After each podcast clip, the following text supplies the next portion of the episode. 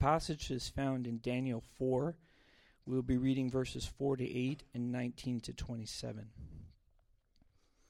it begins I, Nebuchadnezzar, was at my home in my palace, contented and prosperous. I had a dream that made me afraid. And as I was lying in bed, the images and visions that passed through my mind terrified me.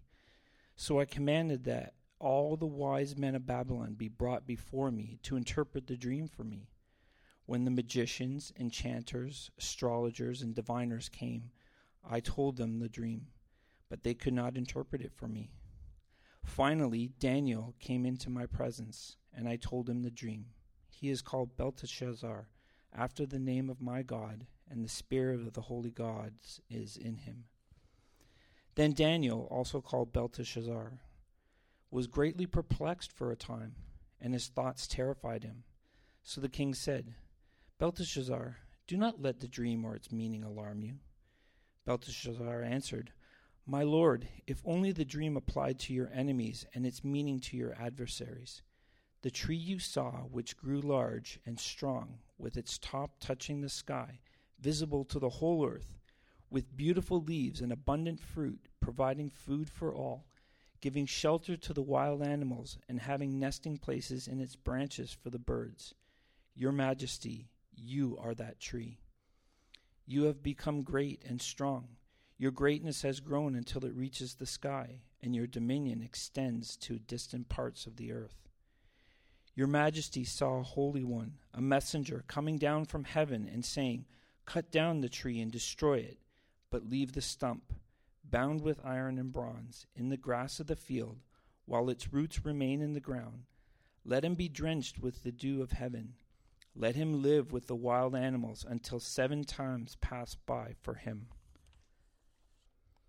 This is the interpretation, Your Majesty, and this is the decree the Most High has issued against my lord the king. You will be driven away from people and will live with the wild animals. You will eat grass like the ox and be drenched with the dew of heaven. Seven times will pass by for you until you acknowledge that the Most High is sovereign over all kingdoms on earth and gives them to anyone he wishes.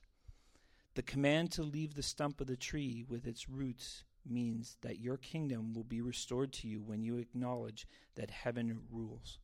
Therefore, Your Majesty, be pleased to accept my advice. Renounce your sins by doing what is right and your wickedness by being kind to the oppressed. It may be that then your prosperity will continue. This is the word of the Lord.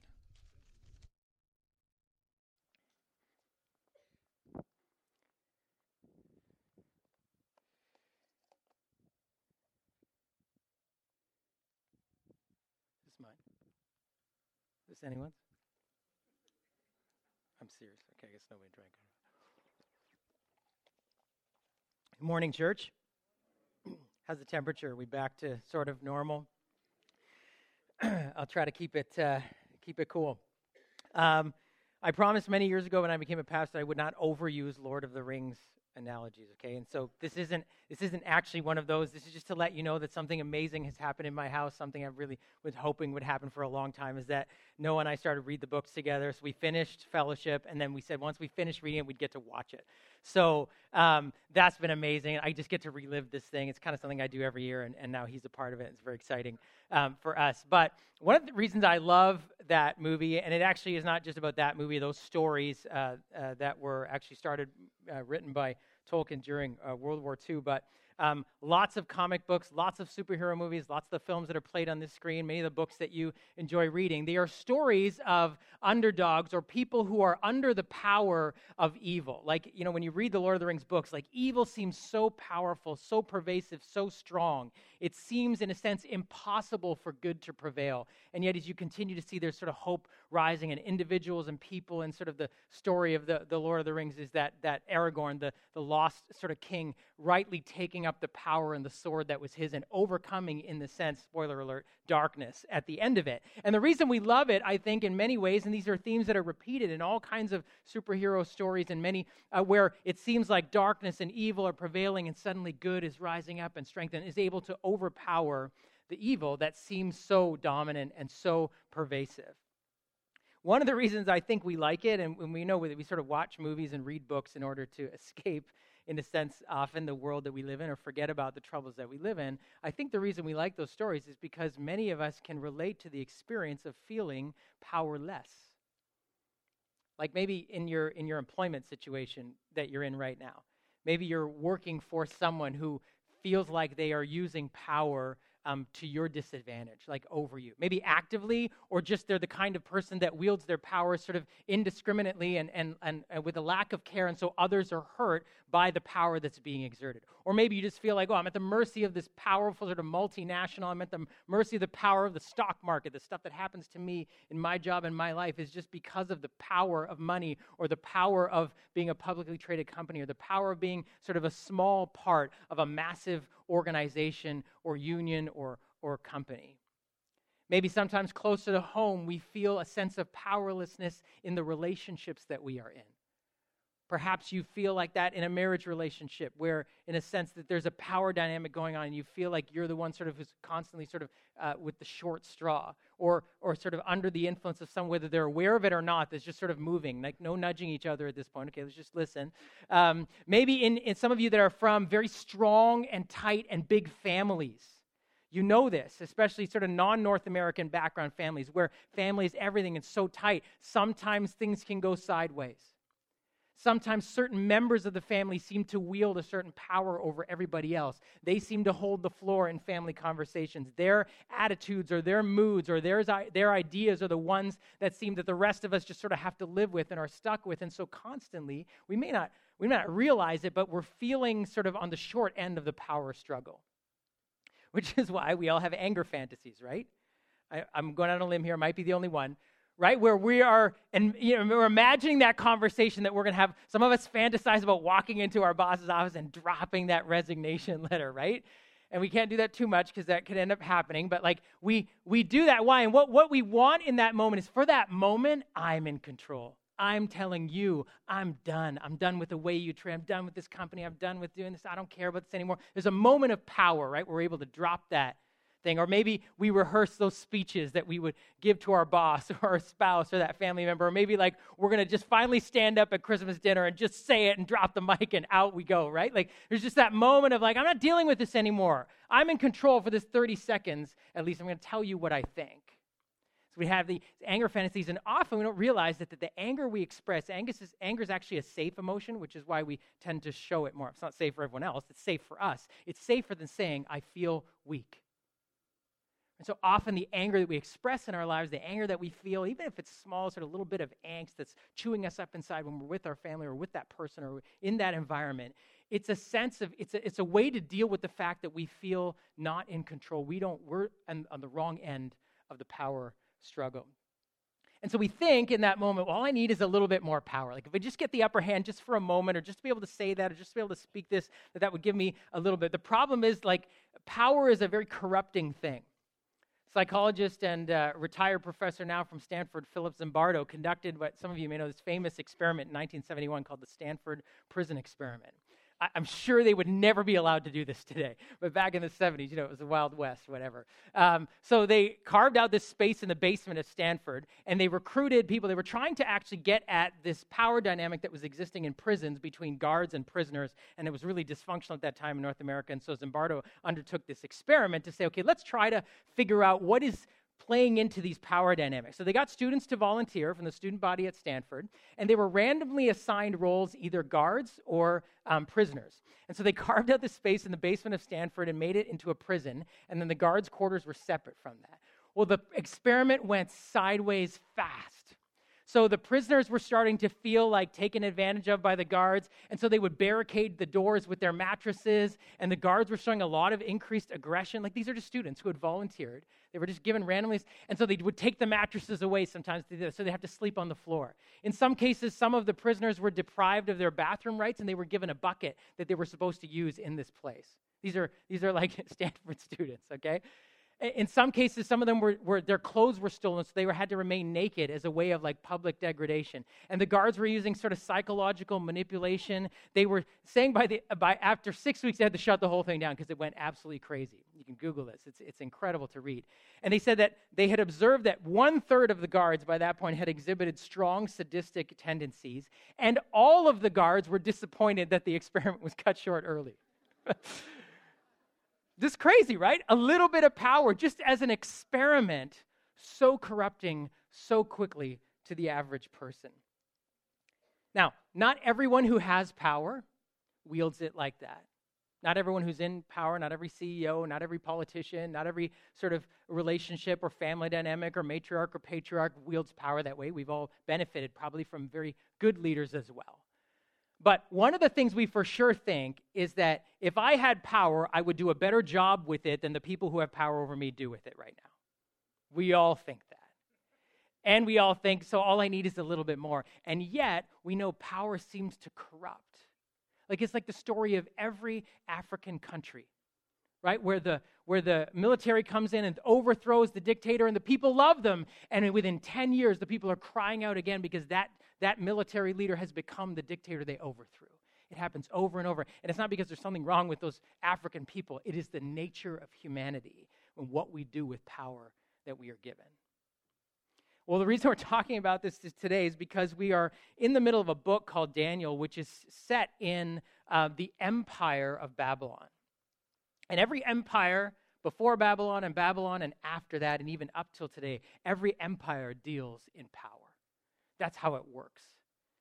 We're, we're studying the life of this young man, Daniel, and a few of his friends who were really uh, in a powerless situation at the mercy of King Nebuchadnezzar and the empire of Babylon. And what Babylon was doing at the time, and you, from the passage that was read, they were, they were quite spread out. They had conquered all of these uh, other nations and areas. And uh, what they would do would be to take the, um, the, the elite the royal family, the highly educated, and, and like they would burn the city where they were and destroy the leaders. And they would bring all of the high potential young people into Babylon and then brainwash them with the ways and the teachings and the religion and the practices of Babylon to make Babylon, the nation, the empire, stronger and to keep everybody else that they had conquered sort of under their thumbs.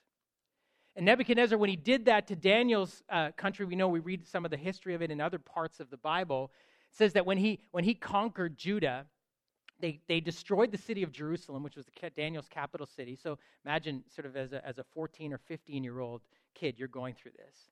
Imagine someone comes in your city, destroys the, like, imagine this. Someone came in and, and actually destroyed City Hall or destroyed Ottawa and, like, brought out the prime minister. And this is what Babylon, this is what Nebuchadnezzar did to the king of Judah.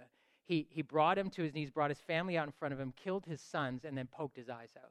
So that the last thing he saw was his sons dying. This was not just a king conquering another king, it was a power play. That's how Nebuchadnezzar worked. That was the kind of person he was. That's what they did.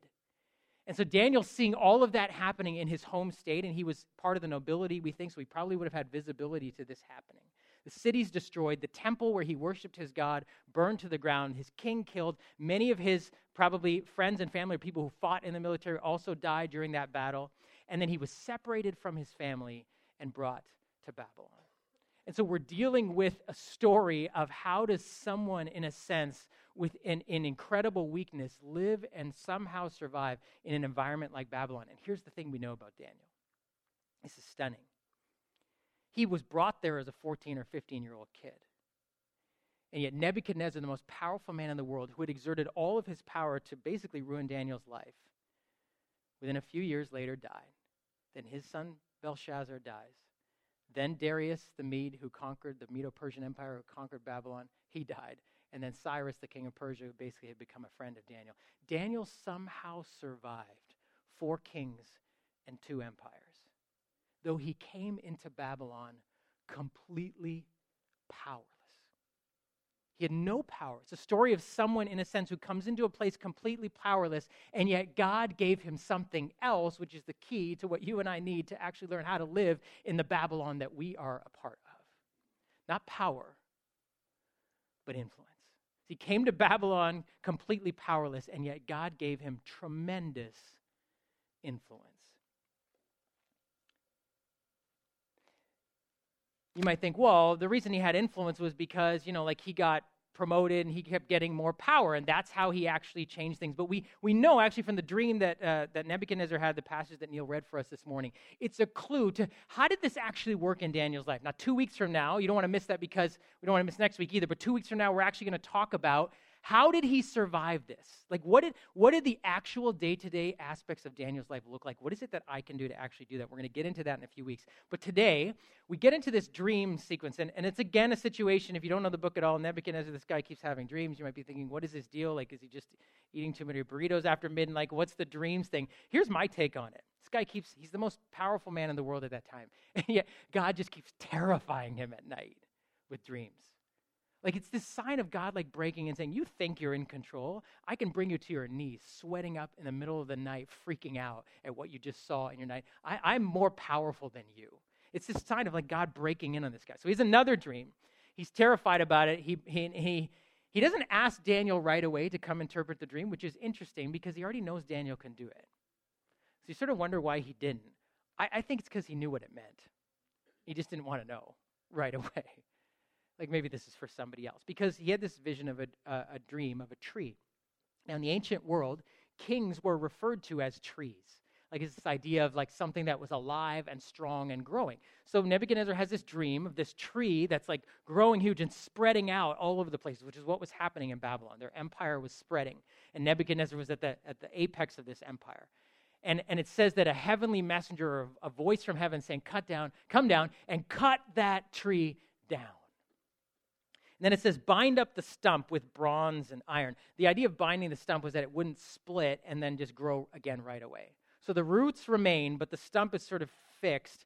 And then it says, he's going to be drenched with the dew of heaven and crawl around with the animals. So basically, this was a, Daniel comes and says, well, here's what the dream means. Finally, when Nebuchadnezzar says, okay, tell me what it means. And he tells him what it means. That basically, he's, he's going to lose his kingdom and he's going to become, he's going to lose his mind says his mind will be changed and he'll crawl around the animals, that basically he'd go insane and think he was an animal for seven years. So that's the dream. Now, Daniel comes to interpret this thing. And in the interpretation, the whole interaction, we get a clue and a window and an insight into what was operating in Daniel's heart. How did he actually become someone who survived these 70 years and these four different leaders? If it's me, okay, and the guy who, we have to think, like Daniel had a pretty good relationship with Nebuchadnezzar, but this man had ruined his life. He had ruined his life. none of us have ever had someone in that sense, like who had done the kinds of things that Nebuchadnezzar done. But every one of us has had people maybe in our lives that we feel like we have been victims of their power play, whether by design or just by collateral damage and you get this dream, right, of this someone who is your mortal enemy, separated you from your parents, killed your king and, and his kids in front of him, destroyed your city, brought you to this foreign place, and made you work for him. He's a crazy man. A little while ago, he had, he had thrown your three friends into a fiery furnace because they wouldn't worship his image, right? Like Dave talked about that last week. This guy had done so many things to Daniel. Now Daniel gets this dream, and the dream says he's done. He's going to become a crazy man. He's going to actually go crazy and crawl around like, like if it's me, I'm like, like so excited. I can't wait to tell this guy the dream, right? Boom! You're done. Drop the mic. Daniel responds to the dream so differently, right? Like, this is his enemy. And God gives him a dream and says, Here's what you're going to tell him. He's done. All of his days of power playing, whatever, I am cutting him down to the point, I'm not even just going to kill him, I'm going to make a fool of him. This great, powerful, mighty man is going to lose his mind and live outdoors. And his nails are going to grow long, and his hair is going to grow long, and he's going to basically act like a wild animal. This was God humbling this proud, megalomaniac dictator of a totalitarian empire to nothing. It's the moment in the movie everyone of us like, yes. And look at Daniel's reaction. Verse 9, verse 19. He says nothing, actually. He says his thoughts terrified Daniel was actually terrified at this interpretation. And we know why. It continues on in verse 19. He says, My Lord, I wish this applied to your enemies and not to you. You may say, Oh, yeah, he's just kissing up. Like, that's just what he's saying. Inside, he's so happy. But look, look what he says next at the end of the dream. He says this This was not part of the dream. This is Daniel adding his own editorial comment at the end. Your Majesty, please accept my advice. Look what he says to him Renounce your sins by doing what is right, and your wickedness by being kind to the oppressed. Like, use your power to help the oppressed. It may be then that your prosperity will continue. There's no, thus saith the Lord, you're done, you're judged, all of your evil ways, all the stuff that you did to me and my friends, and all the things that you have ruined my life, and now God is ruining yours, and you're done. All of that may have been even coming up in him.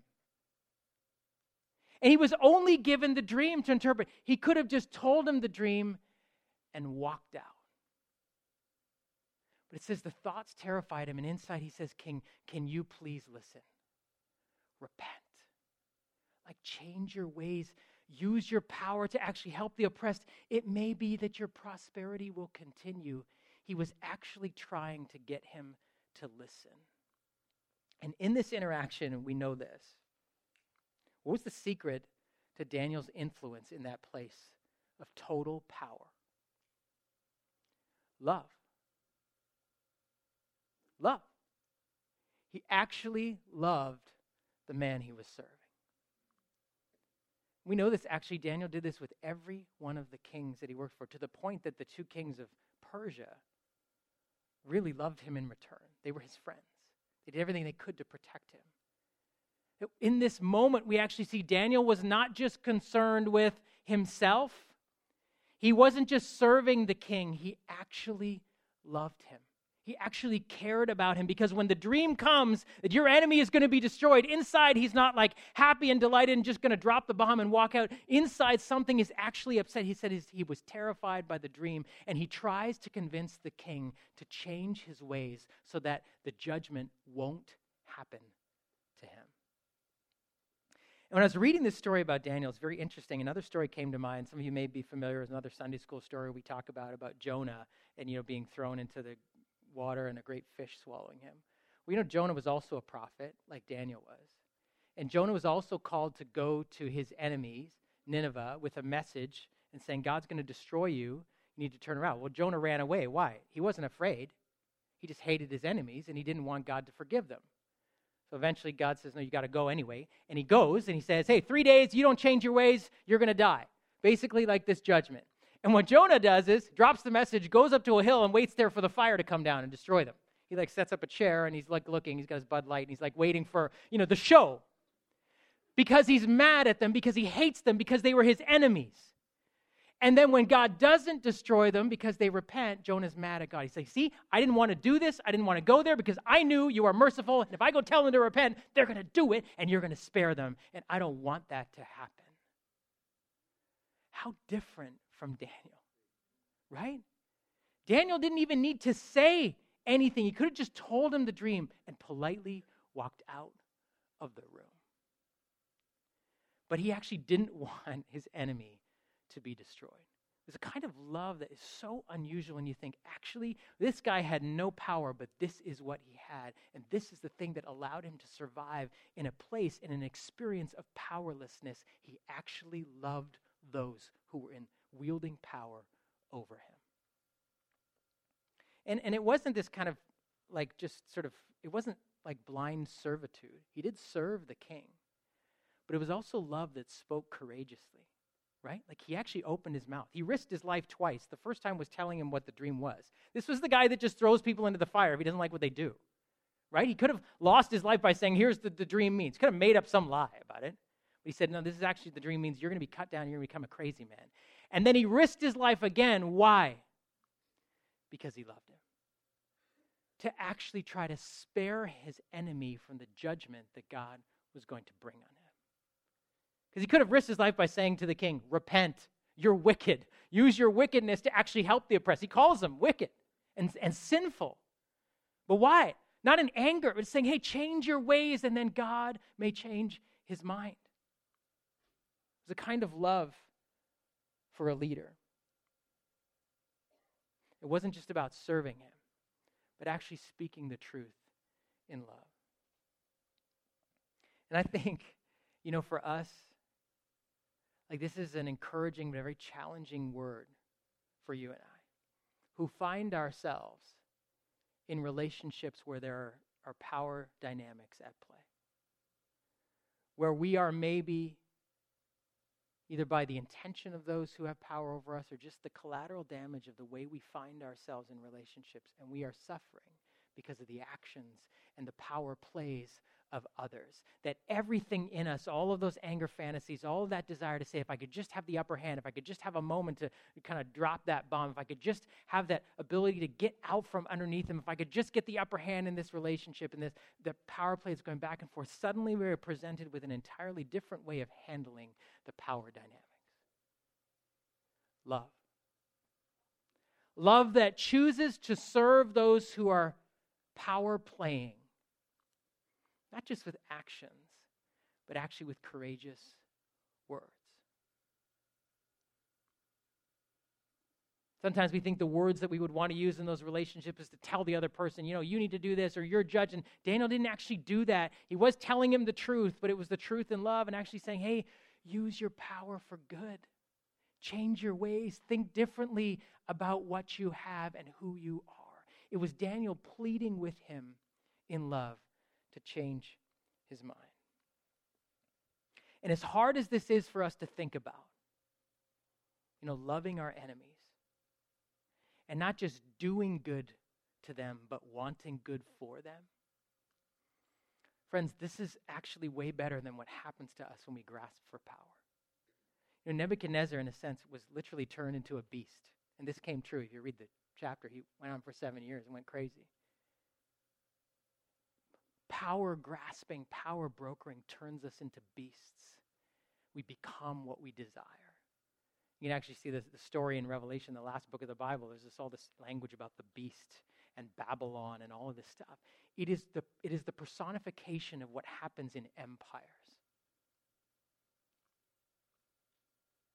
When we grasp for power, when we look, how, you know, when you're in those power plays, and some of you have even experiences like this if you're married or you're in families, and you've, you've actually finally said that thing that you wanted to say and got it off your chest, you feel good for a moment. How do you feel the next day? You feel like crap, right? Because you just, you just got sucked in to playing the game the way they were playing it. Power plays in the sense when we grasp for them, they just use us up. We become people we don't want to be. We become beasts when we grasp for power. And Daniel offers us this totally different vision of what does it look like? How do you survive? How do you thrive in an environment of powerlessness? It's not by trying to get the upper hand, it's by actually choosing to love those around you. Not loving power, but using power to love. Whatever influence, whatever power Daniel had, not loving it, but actually using it to love. This is the game changer for us in our workplaces, in our marriages, in our families, in our neighborhoods. Whatever it is that we have, some of you come into a place like this, some of you find yourself in your place in life, in your role with title, with importance, with wealth, with position. Odds of you say, I don't have any of that. And the point is, influence doesn't need title or wealth or prominence to actually wield power. Influence uses love. And so, whatever role you happen to have in life, nobody can take away the opportunity that you have to serve and love those around you and those with power over you. It's what changed everything for Daniel. It's interesting, right? When Daniel comes in to interpret the dream, Nebuchadnezzar, who's narrating this part of the story, says, Oh, the Spirit of the gods is in Daniel. You could also translate that where it says, The Spirit of God is in him. We say, Well, how, how do we know? What does it mean that the Spirit of God is in this? Well, what did God do when he came into a world? You know, how did Jesus choose to come into the world that we live in? In a few weeks, we're going to start Advent season, which is anticipating Christmas. How did God wield power when he came into a world that was now ruled by the empire of Rome? Jesus didn't come as some distant man riding into, you know, to save them as a 30 year old and people don't know from parts unknown with a hooded figure with a sword killing everyone, right? Jesus came as a weak little baby born to a poor family in a backwater town with no importance, no title, no anything. And the power of the cross has transformed the world we live in.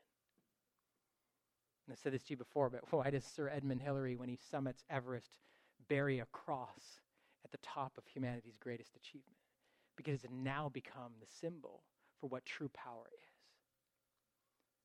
Daniel, in a sense, is like a little window that we look through to see what God would actually do with power if he had it. That you and I serve a God who does not wield power the way the world does, but actually comes in and through humility and love changes the world. And Jesus did it the same way. Yes, he loved people, and yes, he was compassionate, but he also spoke courageous words, words that have been written down, words that are precious to us now, words that we write songs about. That the words and the works of Jesus of love have changed the world that we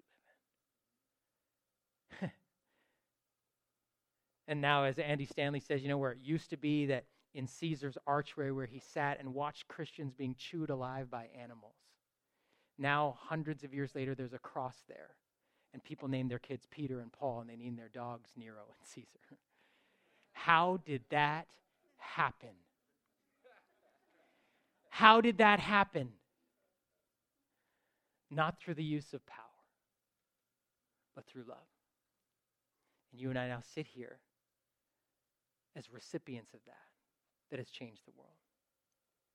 And so here's what I want to ask you Who is the person with power in your life that you need to courageously love?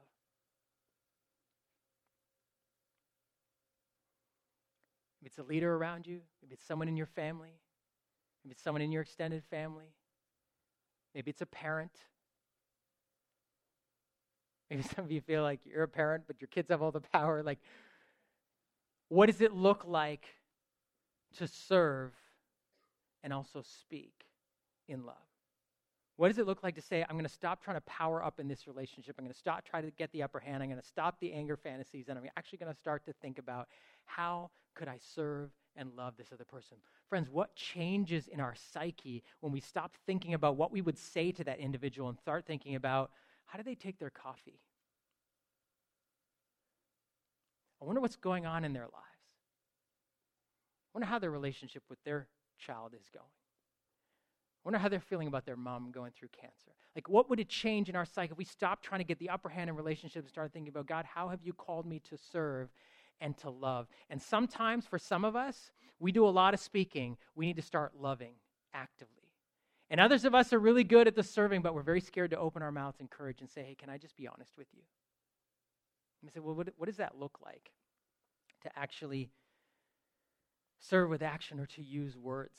I remember um, when in the last job that I had that we had a, a leadership change in our company. And the new CEO came in, and all of a sudden everything changed rapidly at our company. He was one of those people that made quick decisions about you, whether you liked you or not. So a lot of people got fired right away. I happened to go on a business trip with him. Uh, we connected. He seemed to like me. So all of a sudden, my life got a lot better. I started making a lot more money. I got a lot more opportunities at work. And he would kind of come to me for advice about the company and just say, What do you think about this? What do you think about that? And I remember sitting there and I was listening, I was at a conference or whatever, and I was listening to a guy speak about his own journey with this. And I felt the Lord saying to me, VJ, what have you done with the influence I've given you? Like, I've given you influence. You know that. That just happened. You know it's from me. What have you done with it except enjoy how it's bettered your own life? So I was like, okay, what do you want me to do? So I felt like in that moment, God saying to me, listen, your company makes a lot of money and you pay a lot, you get you guys all get paid a lot of money. How about you start trying to get the company to give away some money to people who don't have any? So I was like, okay, I'll do that. So like two weeks later, we're at this company barbecue, and our CEO comes over to me and he's asking me about some changes they've made recently and said, How do you think the culture the company, how are people handling the changes? And I said, Oh, I think good. And then in that moment, I can hear him like, "This is my moment. This is my moment." Right? I said, "But there is one thing." And he was kind of a close talker, so he's like, he like leans right in. He's like, "What is it?" And I, in that moment, I'm like, "Oh my gosh! Like, how do I even say this? I wasn't planning on." And I said, "I just think that, you know, we'd actually be even better as a company if we started to think about how we could give some money away to people who don't have any." So he kind of sits back and he's like, "Okay, book a meeting." So I'm like, oh my gosh. So now I call him and this vice president who's in charge of some of this corporate activity that we did. And we, we have this meeting booked. And then it never happened because I ended up resigning two weeks later and I became a pastor here. and I don't know what would have happened at that meeting. Like they might have said, yeah, forget it. But I knew there was something in me at that moment that needed to change in the way that I saw what was going on in my life. Jesus saying to me, you need to choose what you, to use what you have to love other people. And I also knew that this was about God wanting to do something in the heart of my CEO. It wasn't actually about, I'd love to tell you, it was this great altruistic movement. I was crying tears for the poor. At that moment, I wasn't. It was something in me that I knew I needed to step out and say something courageous. And I knew God wanted to say something to him. And I said, if I actually love him, I will tell him. Now, I didn't know for me that one thing would lead to another. In a short while, I'd actually be doing something else. That God just didn't want me to just open my mouth once and speak to my CEO. He wanted me to change my whole life what I was doing with my career, but one thing led to another. And all this to say, I have no idea how it will go for you. And I don't know who that person is, and I don't know what those words are that you need to speak, but I do know this that as we say, okay, God, what, who is the person I am meant to love? And what does it look like to serve them and to open my mouth and speak with courage? Let's pray. Jesus, we just thank you that we sit here 2,000 years later after you lived and died and rose again. We thank you that you have changed the world as we know it. We thank you that you showed us a different way. It was a way that Daniel was pointing to years before he even knew how love was going to transform the world, how love was going to show power, what true power really is. And yet we recognize, Lord, we don't know how to live like this. We get sucked into the power plays and the power dynamics in our marriages, in our families, and in our offices, in our neighborhoods, and even in our churches. And so we long for you to show us a different way. So I pray for each person here that you would just help us know who and then what. Like, just lead us. You are not just our Lord, you are our leader. We follow you. And so help us to know how to transform the little world of powerlessness that we often feel through love that comes from you. We thank you. Amen.